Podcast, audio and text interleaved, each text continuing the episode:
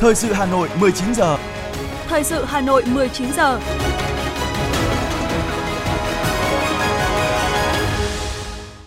Kính chào quý vị và các bạn. Bây giờ là chương trình thời sự của Đài Phát thanh Truyền hình Hà Nội. Chương trình tối nay, Chủ nhật ngày 25 tháng 12 có những nội dung chính sau đây.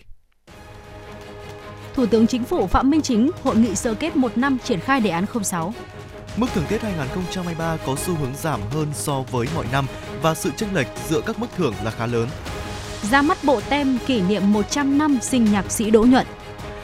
Hôm nay hầu hết các khu vực trên cả nước có chỉ số tiêu cực tím gây hại cao. Phần tin thế giới có những sự kiện nổi bật. Sập mỏ vàng ở Tân Cương, Trung Quốc, 18 người bị mắc kẹt. Biến đổi khí hậu gây bão tuyết khắc nghiệt ở phía Bắc bán cầu. Sau đây là nội dung chi tiết. Thưa quý vị, sáng nay, Thủ tướng Chính phủ Phạm Minh Chính, Chủ tịch Ủy ban Quốc gia về chuyển đổi số, chủ trì hội nghị sơ kết một năm triển khai đề án phát triển ứng dụng dữ liệu về dân cư, định danh và xác thực điện tử phục vụ chuyển đổi số quốc gia giai đoạn 2022-2025, tầm nhìn đến năm 2030, đề án 06 và tổng kết hoạt động năm 2022, triển khai các nhiệm vụ năm 2023 và trong thời gian tới của Ủy ban Quốc gia về chuyển đổi số. Mở đầu hội nghị, Thủ tướng Chính phủ Phạm Minh Chính cho rằng nhiệm vụ của Ủy ban Quốc gia về chuyển đổi số và tổ công tác triển khai đề án 06 là rất nặng nề, vừa phải chỉ đạo tổ chức thực hiện các chủ trương, cơ chế, chính sách nhằm thúc đẩy tiến trình chuyển đổi số quốc gia, gắn kết chặt chẽ với cải cách hành chính, đồng thời phát triển chính phủ số, hướng tới nền kinh tế số, xã hội số, công dân số. Thủ tướng Chính phủ yêu cầu các đại biểu tham dự hội nghị thẳng thắn đánh giá rõ ràng khách quan, minh chứng bằng số liệu cụ thể về việc thực hiện nhiệm vụ theo kế hoạch năm 2022 của Ủy ban Quốc gia về chuyển đổi số và đề án 06, đánh giá ý nghĩa, hiệu quả của chuyển đổi số của bộ ngành, địa phương mình, nhận diện các tồn tại, hạn chế yếu kém, vướng mắc, rào cản, điểm nghẽn làm cản trở đến việc công cuộc chuyển đổi số quốc gia và triển khai đề án 06, đồng thời tìm đúng nguyên nhân của tồn tại hạn chế, bài học kinh nghiệm thì mới có giải pháp hữu hiệu. Thủ tướng đề nghị các ngành địa phương chia sẻ những kinh nghiệm hay, bài học quý, những giải pháp cụ thể trong triển khai chuyển đổi số quốc gia. Đề án 06 xác định rõ các quan điểm, định hướng và các nhiệm vụ giải pháp trọng tâm thời gian tới cũng như trong dài hạn. Thưa quý vị, đến nay công dân trên địa bàn thủ đô đã có thể sử dụng 24 trên 25 dịch vụ công thiết yếu tích hợp trên các cổng dịch vụ công quốc gia, cổng dịch vụ công thành phố và cổng dịch vụ công các bộ ngành. Đây là thông tin được Phó Chủ tịch Thường trực Ủy ban nhân dân thành phố Lê Hồng Sơn cho biết khi tham luận tại hội nghị tổng kết chương trình 06 của chính phủ. Theo Phó Chủ tịch Thường trực thành phố Lê Hồng Sơn, việc triển khai đề án 06 tại Hà Nội vẫn còn một vài khó khăn thách thức. Việc đưa vào vận hành chính thức hệ thống thông tin giải quyết thủ tục hành chính thành phố dự kiến chậm tiến độ triển khai so với kế hoạch. Một bộ phận công dân không sử dụng điện thoại thông minh, khả năng tiếp cận công nghệ thông tin còn hạn chế nên khó khăn trong việc hướng dẫn công dân sử dụng ứng dụng VNEID. Trong năm tới, Hà Nội nỗ lực nâng cao tỷ lệ người dân sử dụng dịch vụ công trực tuyến trên địa bàn thành phố, triển khai 100% các cơ sở y tế trên địa bàn thành phố thực hiện việc sử dụng căn cước công dân để khám chữa bệnh, triển khai 100% đội ngũ cán bộ, công chức viên chức, người lao động thực hiện các thủ tục hành chính qua dịch vụ công. Sáng nay, Quốc hội Việt Nam đã tổ chức hội thảo trao đổi kinh nghiệm giữa Quốc hội Việt Nam và Nghị viện Campuchia. Phó Chủ tịch Quốc hội Việt Nam Nguyễn Đức Hải và Phó Thủ tướng Campuchia Men Sam An dự và chủ trì hội thảo. Phát biểu khai mạc hội thảo, Phó Chủ tịch Quốc hội Nguyễn Đức Hải nêu rõ, năm 2022 là năm rất đặc biệt với hai nước khi đánh dấu 55 năm thiết lập quan hệ ngoại giao và là năm hữu nghị Việt Nam Campuchia. Hợp tác giữa Quốc hội Việt Nam và Quốc hội Thượng viện Vương quốc Campuchia được duy trì tốt đẹp trong khuôn khổ hợp tác song phương và đa phương. Phó Thủ tướng Campuchia Men Sam An ghi nhận và đánh giá cao những kết quả hợp tác đạt được trong thời gian qua, đã góp phần tô đậm thêm tình hữu nghị truyền thống, mối quan hệ láng giềng tốt đẹp giữa hai đảng, hai nước, hai cơ quan lập pháp càng thêm thân thiết gần gũi. Diễn ra trong một ngày, các đại biểu tham dự hội thảo tập trung thảo luận các nội dung về vai trò của Quốc hội trong phục hồi và phát triển kinh tế xã hội, hợp tác giữa hai quốc gia về phát triển kinh tế, văn hóa du lịch, hợp tác tiểu vùng sông Mekong, phương hướng và các biện pháp tăng cường hợp tác giữa cơ quan lập pháp hai nước cũng như xây dựng quốc hội điện tử. Ủy ban nhân dân thành phố Hà Nội sẽ tổ chức lễ kỷ niệm 50 năm chiến thắng Hà Nội Điện Biên Phủ trên không vào sáng mai 26 tháng 12 tại Cung Văn hóa Lao động hữu nghị Việt Xô. Chương trình nhằm tuyên truyền giáo dục sâu rộng trong cán bộ đảng viên và các tầng lớp nhân dân, lực lượng vũ trang thủ đô về chiến thắng Hà Nội Điện Biên Phủ trên không, Chiến thắng lịch sử có ý nghĩa thời đại, thể hiện sâu sắc ý chí độc lập, tự chủ, tự cường của dân tộc Việt Nam và truyền thống đánh giặc giữ nước vẻ vang của quân và dân ta, nhất là của quân chủng phòng không không quân, quân dân thủ đô Hà Nội, thành phố Hải Phòng và một số địa phương miền Bắc, góp phần quan trọng đưa cuộc kháng chiến chống Mỹ cứu nước đi đến thắng lợi thông qua lễ kỷ niệm gắn với các hoạt động kỷ niệm 76 năm ngày toàn quốc kháng chiến, 78 năm ngày thành lập Quân đội Nhân dân Việt Nam, 33 năm ngày Hội Quốc phòng toàn dân, qua đó ôn lại truyền thống vẻ vang, khơi dậy chủ nghĩa anh hùng cách mạng, bồi dưỡng tình cảm yêu nước, vận dụng những bài học kinh nghiệm vào công cuộc xây dựng, phát triển và bảo vệ thủ đô, góp phần thực hiện thắng lợi nghị quyết Đại hội 13 của Đảng, nghị quyết Đại hội lần thứ 17 Đảng bộ thành phố, nghị quyết số 15 của Bộ Chính trị về phương hướng nhiệm vụ phát triển thủ đô Hà Nội đến năm 2030, 2030, tầm nhìn đến năm 2045. Thưa quý vị và các bạn, không khí Giáng sinh ngập tràn khắp con đường, ngõ hẻm ở Hà Nội. Các nhà thờ phố cổ được trang hoàng lộng lẫy ánh đèn, thu hút đông đảo người dân đến chụp ảnh và tận hưởng không khí Giáng sinh. Không còn khung cảnh điều hưu do dịch bệnh COVID-19 như năm 2020 và 2021, Giáng sinh năm nay đã thực sự trở lại, mang đến những giây phút ấm áp và an lành cho người dân.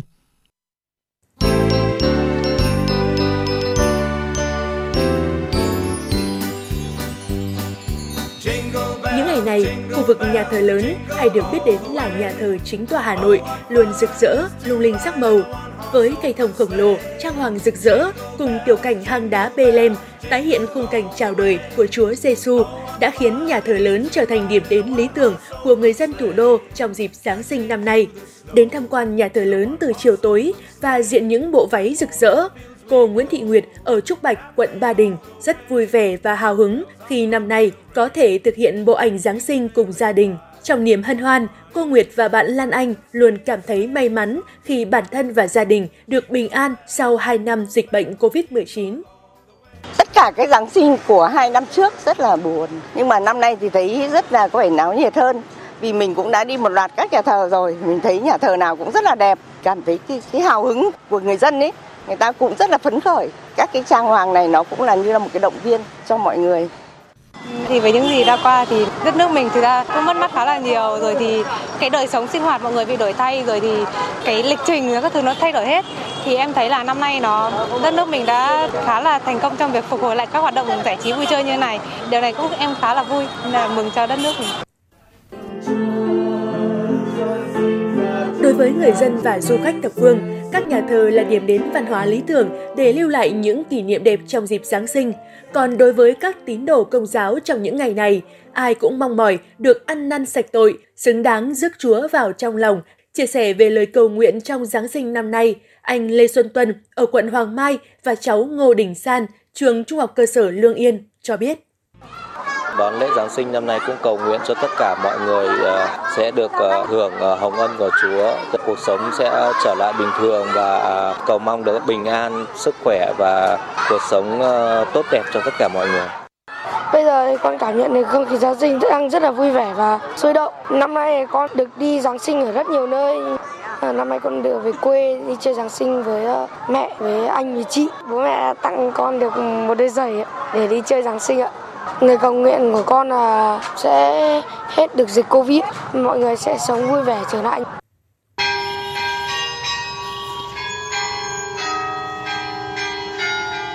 Hiểu được nguyện vọng của các giáo dân, nhà thờ Hàm Long đã hoàn thiện phần diện mạo, đèn dây lung linh, cây thông ấn tượng cùng những tiểu cảnh tinh xảo từ cách đây một tháng chuẩn bị tươm tất chào mừng Giáng sinh thật hân hoan và an lành cho các giáo dân và du khách đến tham quan. Philip Ve Vũ Văn Tới, Chủ tịch Hội đồng Mục vụ Giáo sứ Hàm Long cho biết. Đối với ờ, giáo sứ Hàm Long thì cách đây ờ, hơn một tháng thì là mọi công việc chuẩn bị ờ, trang trí đón mừng đại lễ Chúa Giáng sinh thì đã được bắt đầu. Và năm nay thì cũng có một cái sự đổi mới, là như mọi người đều thấy là cái không khí trang trí Noel trong giờ cũng như là xung quanh rất là sôi động để không những là đối với những người giáo dân mà còn là một cái điểm để cho khách du lịch và những cái điểm ờ, thanh thiếu niên có thể đến để tham quan cũng góp phần làm cái đẹp cho văn hóa chung của thành phố. Không khí Giáng sinh không chỉ rộn ràng tại các nhà thờ, tràng hoàng lộng lẫy tại các khu trung tâm thương mại mà còn ngập tràn trên các con phố ở Hà Nội. một điểm đến hấp dẫn mà rất nhiều người dân và du khách nước ngoài không thể bỏ qua vào mỗi dịp Giáng sinh là phố Hàng Mã, nơi bày bán các đồ trang trí lung linh rực rỡ. Bạn Mai Thanh Duy ở quận Hoàng Mai và chị Katerina, du khách người Ý, chia sẻ. Năm nay thì em cũng cũng đi đến đây để đi mua đồ để về trang trí cho lớp học. Thì em uh, mua được mấy cái như kiểu uh, dây treo ở cửa sổ, em ngồi bông tuyết, ngồi chữ thứ. Uh, ở trường em thì cũng uh, có một cây thông to lắm rồi. It's completely amazing. There's lots of colors, lots of... Không khí Giáng sinh ở đây thật tuyệt vời. Con phố nhiều màu sắc đông vui nhộn nhịp. Tôi rất ngạc nhiên và hạnh phúc với những trải nghiệm lúc này. Con người ở đây vô cùng thân thiện và mến khách.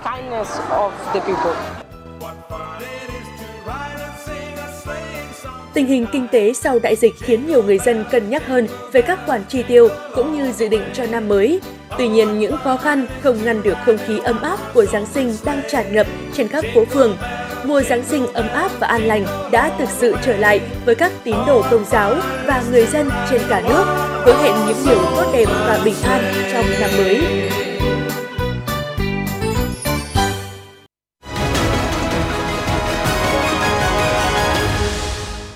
Chương trình thời sự xin được tiếp tục với những thông tin kinh tế. Thưa quý vị và các bạn, sáng nay, công ty cổ phần Cảng Chân Mây phối hợp với công ty cổ phần vận tải và xếp dỡ Hải An tổ chức khai trương tuyến container tại Cảng Chân Mây, huyện Phú Lộc, tỉnh Thừa Thiên Huế. Sự kiện này có ý nghĩa quan trọng là khởi đầu tạo bước đột phá thúc đẩy phát triển cho cảng chân mây, đồng thời tạo môi trường thu hút đầu tư, xuất nhập khẩu thuận lợi hơn cho các doanh nghiệp trên địa bàn khu vực Bắc miền Trung và nước bạn Lào. Dịp này, cảng chân mây đón chuyến tàu container đầu tiên Hải An View với sức chứa 1.577 TEU, mở ra tuyến dịch vụ vận tải container Hải Phòng chân mây Hồ Chí Minh, định tuyến hai chuyến một tuần của hãng tàu Hải An. Một số ngân hàng tuần qua đã chính thức niêm yết bảng lãi suất huy động mới có phần hạ nhiệt hơn trước với mức giảm khoảng 1% một năm tùy từng kỳ hạn. Mới đây, trong văn bản chỉ đạo ngày 22 tháng 12, Thống đốc Ngân hàng Nhà nước yêu cầu các tổ chức tín dụng tiếp tục tiết giảm chi phí hoạt động, thủ tục hành chính, các khoản chi không cần thiết để có dư địa phấn đấu giảm lãi suất cho vay theo quy định tại Nghị quyết 43 của Quốc hội về chính sách tài khóa tiền tệ, hỗ trợ chương trình phục hồi và phát triển kinh tế xã hội và các chỉ đạo của Chính phủ, Thủ tướng Chính phủ. Văn bản nêu rõ, Ngân hàng Nhà nước sẽ theo dõi các trường hợp tổ chức tín dụng tiếp tục tăng lãi suất và có biện pháp xử lý đối với các tổ chức tín dụng này. Trước đó, Ngân hàng Nhà nước cũng ra văn bản yêu cầu các ngân hàng phải báo cáo lãi suất tiền gửi và cho vay của giao dịch phát sinh mới trong kỳ báo cáo hàng tuần cho Ngân hàng Nhà nước. Mục đích là để phục vụ việc quản lý hoạt động ngân hàng và điều hành chính sách tiền tệ đi ngược làn sóng cắt lỗ giảm giá của nhiều sản phẩm bất động sản có tính đầu cơ, căn hộ chung cư thời gian qua đã ghi nhận xu hướng tăng giá bởi nhu cầu thực. Trái ngược với phân khúc bất động sản có tính đầu cơ cao như đất nền hay sốt giá như nhà liền kề, biệt thự tại các khu đô thị, căn hộ chung cư đang là điểm sáng hiếm hoi trên thị trường bất động sản. Tuy nhiên, sự tăng giá của sản phẩm này đang vượt xa tài chính của nhiều người có nhu cầu thực. Báo cáo thị trường quý 3 vừa qua của Savills cho thấy, giá bán sơ cấp căn hộ bình quân tại thành phố Hà Nội đã đạt mức 47 triệu đồng một mét vuông, tăng 5% theo quý và 11% theo năm. Đáng chú ý so với quý 1 2019, sau 15 quý liên tục tăng giá thì giá sơ cấp hiện nay đã cao hơn 53%. Tại thị trường Hà Nội, số lượng dự án chung cư mới đang mở bán khan hiếm và tập trung nhiều ở phân khúc trung cấp cao cấp. Điều này trái ngược với số đông nhu cầu người mua ở thực. Nhiều chuyên gia nhận định hiện nay, phân khúc căn hộ chung cư hướng đến đáp ứng mục đích ở thật thì khó xảy ra tình trạng giảm giá. Nếu có chỉ là những dự án đang được hét giá quá cao, đại bộ phận người dân không với tới thì mới phải giảm giá. Thực tế nhu cầu du lịch trong các ngày lễ Tết trong năm nay tăng rất cao, khách tập trung tại các địa điểm du lịch nhiều trong một thời điểm. Các doanh nghiệp hay các đơn vị lữ hành cũng đã có ít nhiều kinh nghiệm để triển khai các tour tuyến tăng lượng người để phục vụ khách du lịch. Để kích cầu sức mua tour, nhiều đơn vị lữ hành đã tung ra những chương trình giảm giá ưu đãi cho khách hàng đăng ký tour chọn gói sớm hoặc chọn combo dịch vụ, đăng ký theo nhóm với mức giảm dao động từ 100 tới 500 000 đồng một khách tùy tour. Dịp Tết năm nay, nhiều nước cũng đã mở cửa đón khách du lịch, nên các đơn vị lữ hành cũng đã mở bán trở lại các tour du lịch như đi Hàn Quốc, Thái Lan, Nhật Bản, cũng như kết nối thu hút thị trường khách quốc tế đến với địa phương. Tuy chưa thể phục hồi hoàn toàn như cách đây 2 năm, tuy nhiên thị trường tour Tết đang dần có những khởi sắc. Cùng với các đơn vị lữ hành, ngành du lịch nhiều địa phương cũng đang nỗ lực tổ chức nhiều sự kiện văn hóa, ẩm thực, du lịch đặc sắc nhằm đáp ứng nhu cầu vui xuân đón Tết cho người dân và du khách, góp phần kích cầu phục hồi du lịch. Thưa quý vị, sáng nay tại xã Hòa Xá, huyện Ứng Hòa, Sở Công Thương Hà Nội phối hợp với Ủy ban nhân dân huyện Ứng Hòa tổ chức lễ khai trương, điểm giới thiệu và bán sản phẩm ô cốp. Phát biểu tại lễ khai trương, Phó Chủ tịch Ủy ban nhân dân huyện Ứng Hòa Ngô Tiến Hoàng thông tin, Ứng Hòa là huyện nông nghiệp có tiềm năng lớn trong hoạt động sản xuất nông nghiệp của thành phố Hà Nội với nhiều sản phẩm đa dạng phong phú. Trong giai đoạn từ năm 2019 đến nay, huyện Ứng Hòa đã có 19 sản phẩm ô cốp đạt tiêu chuẩn 3 sao, hai sản phẩm đạt tiêu chuẩn 4 sao. Chương trình ô cốp thể hiện sự quan tâm của nhà nước đối với hoạt động sản xuất kinh doanh của người dân, đặc biệt là người dân nông thôn. Thông qua chương trình, người sản xuất nhận thức được tiềm năng của mình, học hỏi được các yêu cầu bắt buộc về sản xuất an toàn bền vững, từ đó phát huy được lợi thế, nâng cao chất lượng và giá trị mẫu mã sản phẩm. Thời gian tới, huyện Ứng Hòa sẽ chú trọng công tác phát triển các điểm giới thiệu và bán sản phẩm ô cốp cũng như chương trình xúc tiến thương mại, từ đó tạo điều kiện cho doanh nghiệp, cơ sở sản xuất trên địa bàn huyện được học hỏi các mô hình kinh tế hiệu quả, ứng dụng công nghệ cao gắn với chương trình nông thôn mới. Thời gian qua, từ nguồn vốn hỗ trợ của ngân hàng đã giúp nhiều hộ nông dân, doanh nghiệp thủ đô phát triển các mô hình kinh tế nông nghiệp, làng nghề cho thu nhập cao, có điều kiện đóng góp tích cực trong công cuộc xây dựng nông thôn mới, để ngân hàng luôn là điểm tựa vững chắc cho tam nông, nông nghiệp, nông dân, nông thôn. Một số điểm nghẽn rất cần được khơi thông. Trương Mỹ là huyện có số lượng lớn các làng nghề lớn, các làng nghề mây che đan, thủ công mỹ nghệ của địa phương đã thành lập được nhiều cơ sở doanh nghiệp sản xuất chuyên nghiệp, đủ tiềm lực đưa sản phẩm thủ công mỹ nghệ ra tiêu thụ thị trường nước ngoài. Với công ty trách nhiệm hữu hạn thủ công mỹ nghệ Chiến Thắng, những năm vừa qua cũng nhờ có nguồn vốn của hệ thống ngân hàng nông nghiệp mà ổn định sản xuất và tạo công ăn việc làm cho hàng trăm lao động của địa phương với mức thu nhập hàng chục triệu đồng một người một tháng – Nhờ có nguồn vốn ngân hàng với lãi suất thấp, nên mỗi năm công ty đã xuất khẩu hơn 150 công hàng thủ công mỹ nghệ đi nhiều nước trên thế giới, với doanh thu gần 100 tỷ đồng. Bà Đặng Thị Dung, Phó Giám đốc công ty trách nhiệm hữu hạn thủ công mỹ nghệ Chiến Thắng cho biết. Ngân hàng Nông nghiệp Agribank của Trương Mỹ đã tạo điều kiện cho vợ chồng chúng tôi phát triển từ lúc nó còn manh mún nhỏ lẻ cho đến bây giờ là chúng tôi đã phát triển là bán ra rất nhiều các thị trường trên trên thế giới mà thị trường mà chúng tôi xuất nhiều nhiều nhất đó là Nhật Bản và châu Âu. Trang trại của ông Đỗ Xuân Nhung ở huyện Thạch Thất có diện tích 10 ha. Từ ngày được hỗ trợ vốn của ngân hàng, trang trại phát triển ngày một mạnh mẽ và ổn định. Nguồn vốn ưu đãi đã giúp ông Nhung phát triển mô hình với 3 ha bưởi, 2 ha thanh long, 2 ha nhãn, còn lại là ao cá với trang trại nuôi hàng nghìn con lợn. Hiện nay, mỗi năm ông xuất bán với khoảng 30 tấn nhãn, 20 tấn thanh long, 400.000 quả bưởi, 300 tấn lợn hơi, từ 7 đến 8 tấn cá. Tổng thu khoảng từ 15 đến 16 tỷ đồng – trong đó lãi đến khoảng 8 đến 10%, tạo công ăn việc làm thường xuyên cho nhiều lao động địa phương. Ông Đỗ Xuân Nhung, xã Kim Quan, huyện Thạch Thất cho biết. Ngân hàng thì lúc nào sẽ đồng hành bởi vì cái đối với ngân hàng mà không tạo điều kiện thì đối với các cơ sở sản xuất kinh doanh đặc biệt là các trang trại nông thôn chắc là không chống được không chịu được bởi vì thì đặc biệt ngân hàng là là là Agribank là cho hạn lãi suất là rất là thấp hỗ trợ rất là nhiều vì có lúc lúc xuống còn có 4 đến 4,5% thì anh em tôi nghĩ là hầu như là đối với ngân hàng là chỉ có cho mượn tiền và lỗ thôi chứ không không không, không phải là cho vay mà cho mượn tiền không. Đấy đối anh em tôi xác định đối với ngân hàng chỉ cho vay với 5% thôi là 4,5 6% là coi như ngân hàng chỉ có cho mượn tiền thôi. Đối với Agribank là tạo điều kiện rất là tốt. Theo bà Nguyễn Thị Vân, Phó Giám đốc công ty Tân Thành Long, xã Thạch Xá, huyện Thạch Thất, các ngành chức năng cần tạo điều kiện thuận lợi hơn nữa cho doanh nghiệp tiếp cận nguồn vốn vay với lãi suất ưu đãi, đặc biệt là dịp cuối năm để người dân và doanh nghiệp nhập hàng chuẩn bị cho các đơn hàng đầu năm sau. Cùng với đó, cần hỗ trợ, hướng dẫn doanh nghiệp các thủ tục vay vốn ngân hàng, xây dựng phương án kinh doanh khả thi. Bà Nguyễn Thị Vân, Phó Giám đốc Công ty Gỗ Thành Long cho biết thêm. À, Azibank cũng đã hỗ trợ rất là tốt. Cái nguồn đấy là vào lúc thấp nhất là được 4.2%. Bình thường trước đấy thì nó vào khoảng tầm từ 6% đến 6,5%. Tính như thế thì là đã giảm được 1 phần 3 cái lượng tiền mình phải mua, phải vay vốn uh, vốn vay mình từ 6% mà xuống còn 4% thì đã giảm được 1 phần 3 số lượng tiền của mình rồi. Cũng nhờ có nguồn vốn mà bà con nông dân đã có thêm cơ hội mở rộng kinh tế trang trại. Đây là một hướng đi rất đáng khích lệ, bởi lẽ kinh tế trang trại là một trong những mũi nhọn có phần tích cực chuyển dịch cơ cấu kinh tế, thúc đẩy sản xuất hàng hóa khu vực nông thôn thông qua tích tụ và tập trung dùng đất, khai thác các tiềm năng về đất, về vốn, về lao động tại các địa phương. Ông Nguyễn Đăng Kỳ, Giám đốc Agribank huyện Trương Mỹ cho biết. Toàn bộ hoạt động kinh doanh của Ngân hàng Nông nghiệp huyện Trương Mỹ có cái số lượng tiền gửi khách hàng đến đây nó khoảng hơn 40 nghìn. Khách hàng đang gửi tiền tại chi nhánh. Ờ, với tổng số nguồn vốn khách hàng đến gửi là 4.123 tỷ đồng. Thì ờ, tăng so với đầu năm là ờ, 356 tỷ đồng. Thì đối với khách hàng tiền gửi thì còn khách hàng tiền vay thì, thì chi nhánh đang có số dư là 816 tỷ trên ờ, hơn 3.000 khách hàng vay. Trong đó là ừ, cho vay để đối tượng khách hàng là các doanh nghiệp. Ờ, pháp nhân thì là 23% 23% dư nợ khách hàng pháp nhân. Thì còn lại là khách hàng ờ, cá nhân, khách hàng cá nhân. Thì còn đối với khách hàng vay để phục vụ lĩnh vực nông nghiệp nông thôn thì chiếm 94% dư nợ cho vay về phục vụ nông nghiệp nông thôn.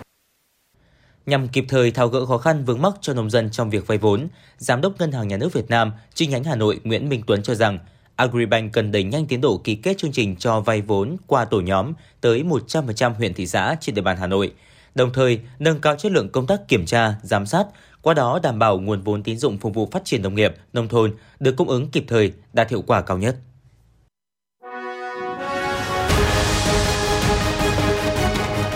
Thời sự Hà Nội, nhanh, chính xác, tương tác cao. Thời sự Hà Nội, nhanh, chính xác, tương tác cao.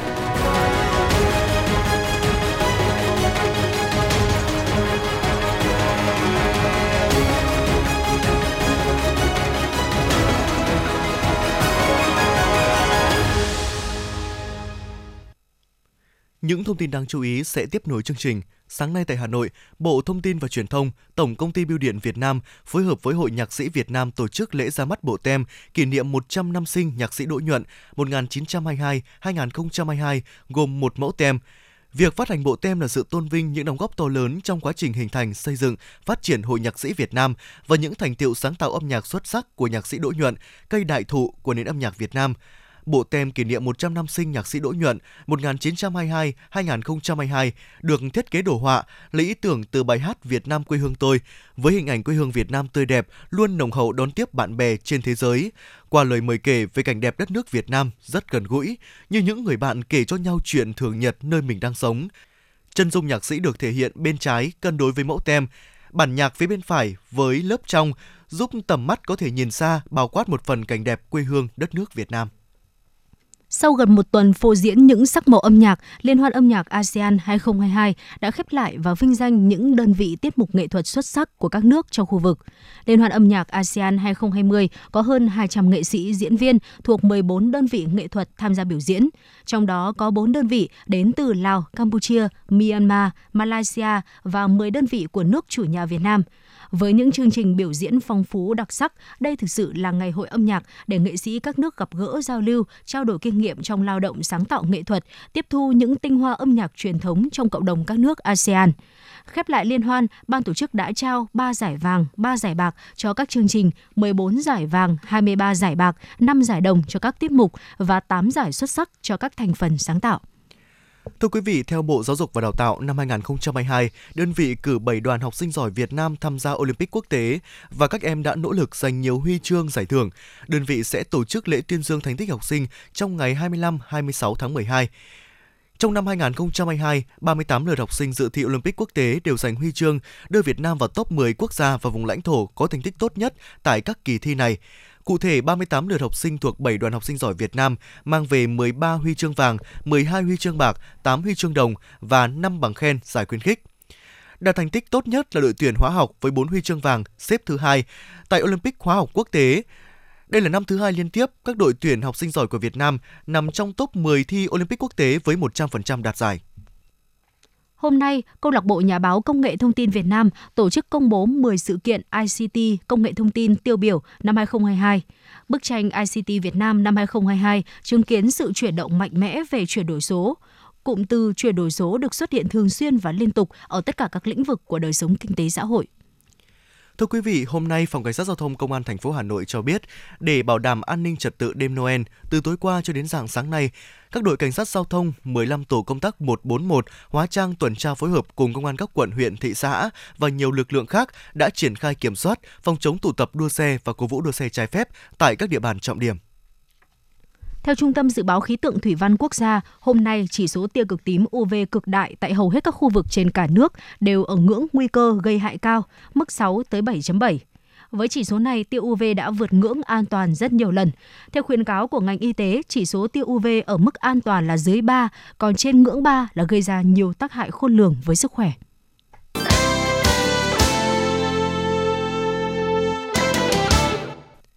Quý vị và các bạn đang nghe chương trình thời sự của Đài Phát thanh Truyền hình Hà Nội. Phần tin thế giới sẽ tiếp nối chương trình. Chính quyền Hồng Kông Trung Quốc đã tuyên bố đặt mục tiêu thông quan biên giới với Trung Quốc đại lục vào giữa tháng 1 năm 2023. Với tuyên bố nêu trên, Trung Quốc hiện đang phải vật lộn với làn sóng lây nhiễm COVID-19 mới, đã tiến thêm một bước trong việc nới lỏng các hạn chế liên quan đến đại dịch.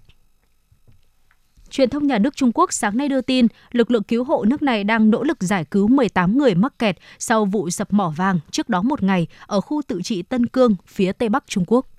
Reuters đưa tin vào đầu tháng 12 này rằng gã khổng lồ ô tô điện Tesla đã lên kế hoạch tạm dừng sản xuất ô tô Model Y tại nhà máy ở Thượng Hải, Trung Quốc từ ngày 25 tháng 12 2022 đến ngày 1 tháng 1 2023 Việc đình chỉ sản xuất diễn ra trong bối cảnh làn sóng lây nhiễm COVID đang gia tăng khi Trung Quốc đang nới lỏng chính sách Zero Covid vào đầu tháng 12. Bộ Công an Panama cho biết từ đầu năm đến nay, nước này đã thu giữ lượng ma túy kỷ lục là 126,5 tấn, trong đó chủ yếu là cocaine. Đây là năm thứ hai liên tiếp Panama thu giữ lượng ma túy lớn như vậy. Trong số ma túy bị bắt giữ nói trên, có 23 tấn được tìm thấy trong các container có điểm đến là Mỹ và châu Âu. Biến đổi khí hậu khiến nhiều nơi trên thế giới đang phải đối mặt với đợt khí lạnh vô cùng khắc nghiệt trước ngày Giáng sinh. Nước Mỹ đang phải trải qua tuần lễ Giáng sinh lạnh nhất trong 40 năm, gần như tất cả các tiểu bang đều chìm trong giá rét. Cơ quan thời tiết quốc gia gọi đây là sự kiện ngàn năm có một. Bão tuyết nghiêm trọng tại Mỹ đã khiến ít nhất 28 người tử vong, gần 380.000 ngôi nhà và doanh nghiệp bị mất điện, với hơn 200 triệu người đang phải chịu một số hình thức cảnh báo thời tiết khi nhiệt độ giảm xuống dưới mức đóng băng. Đợt tuyết tại phía Bắc và phía Tây Nhật Bản vẫn liên tục rơi dày và chưa dừng lại, ít nhất 8 người thiệt mạng và 45 người bị thương. Hệ thống giao thông đình trệ, hơn 5.000 hộ tại các tỉnh Hokkaido và Ishikawa bị cắt điện tạm thời. Đợt tuyết lần này đến sớm hơn so với hàng năm và dự báo còn tiếp tục gây thiệt hại trong thời gian tới, đặc biệt là trong tháng 1, tháng được cho là lạnh nhất trong năm. Thủ đô Moscow của Nga cũng đã hứng chịu một trận bão tuyết với lượng tuyết rơi kỷ lục. Chỉ trong một ngày, lượng tuyết đã bằng 1 phần 3 khối lượng tuyết của cả một tháng mùa đông. Thông thường, hiện tượng thời tiết cực đoan như vậy chỉ xảy ra vào tháng 2.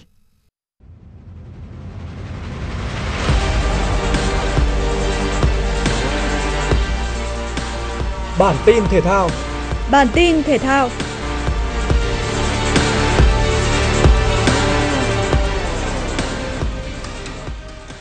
Ở lượt trận thứ hai bảng B AFF Cup 2022, tiếp đón đối thủ yếu là Lào trên sân nhà, Malaysia dễ dàng kiểm soát thế trận.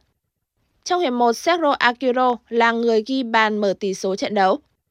Sang hiệp 2, Malaysia tận dụng sự xuống sức của các hậu vệ Lào để ghi liên tiếp 5 bàn thắng với các cú đúp của Fasai Halim, Hakimi Azim và Wikin.